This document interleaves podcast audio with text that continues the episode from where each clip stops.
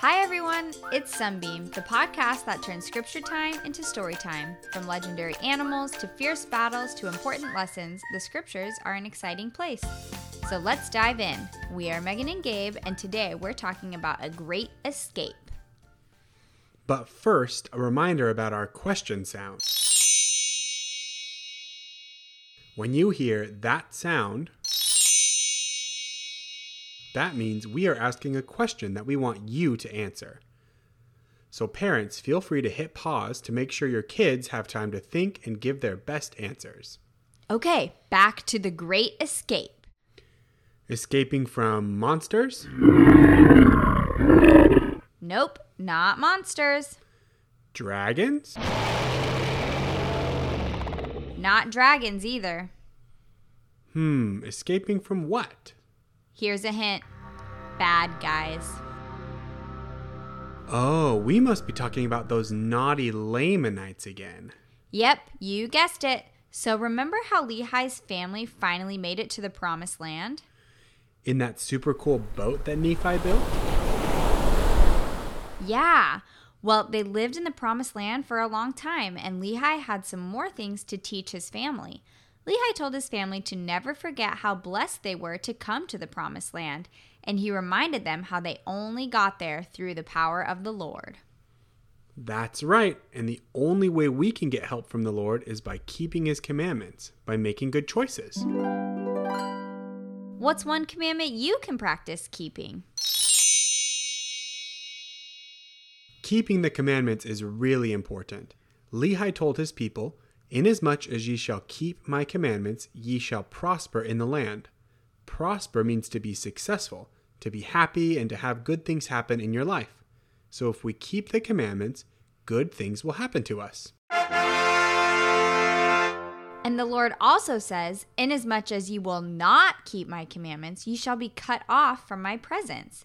So if we don't keep the commandments, we won't have the Spirit with us and we won't get blessings from Heavenly Father. So, what do you think? Should we keep the commandments? But Lehi tells us a really important part of keeping the commandments is choosing to keep them.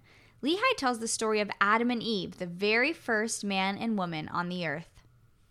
Adam and Eve lived in a beautiful place called the Garden of Eden. There was a tree in that garden that had fruit, and when you ate the fruit, you would understand the difference between right and wrong. Heavenly Father told Adam and Eve not to eat the fruit, but he gave them the right to choose for themselves. Eve knew that if they didn't eat the fruit, they would never be able to live with Heavenly Father again because they wouldn't know how to make good choices. So she chose to eat the fruit, and Adam chose to follow her example. They ate the fruit and understood Heavenly Father's plan for us to learn right from wrong, and they learned that making good choices made them happy. How do you feel when you make a good choice? We're blessed when we make good choices. We prosper. But some of Lehi's family members didn't make good choices. Any guesses who? Laman and Lemuel. After they had been in the promised land for many years, Laman and Lemuel and their kids still didn't like listening to their brother Nephi, and he was even a prophet by now. They were murmuring again. They wanted to kill Nephi again. What is up with those guys? They did not have very much faith. They wanted to be in charge because they thought, since they were older than Nephi, he should be the one listening to them. But it doesn't matter how old our prophets are, we can choose to follow whoever God calls to be the prophet.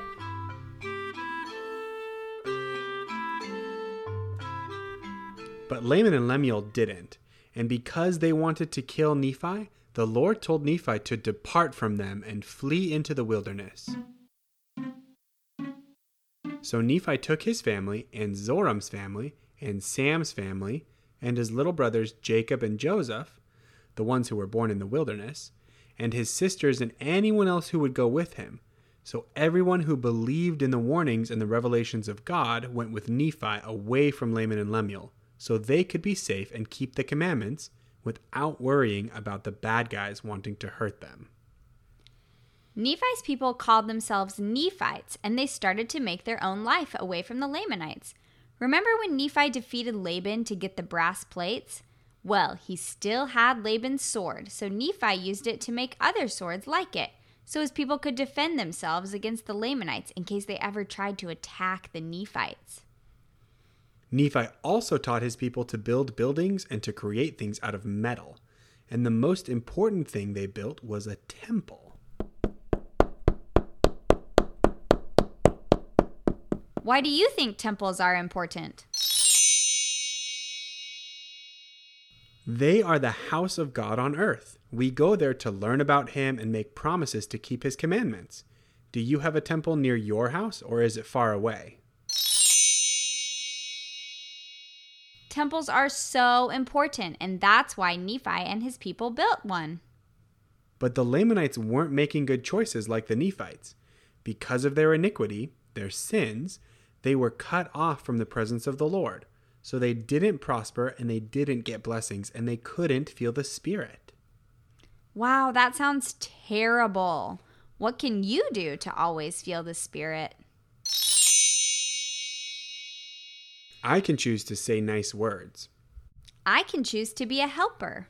And we can always choose to pray and read the scriptures.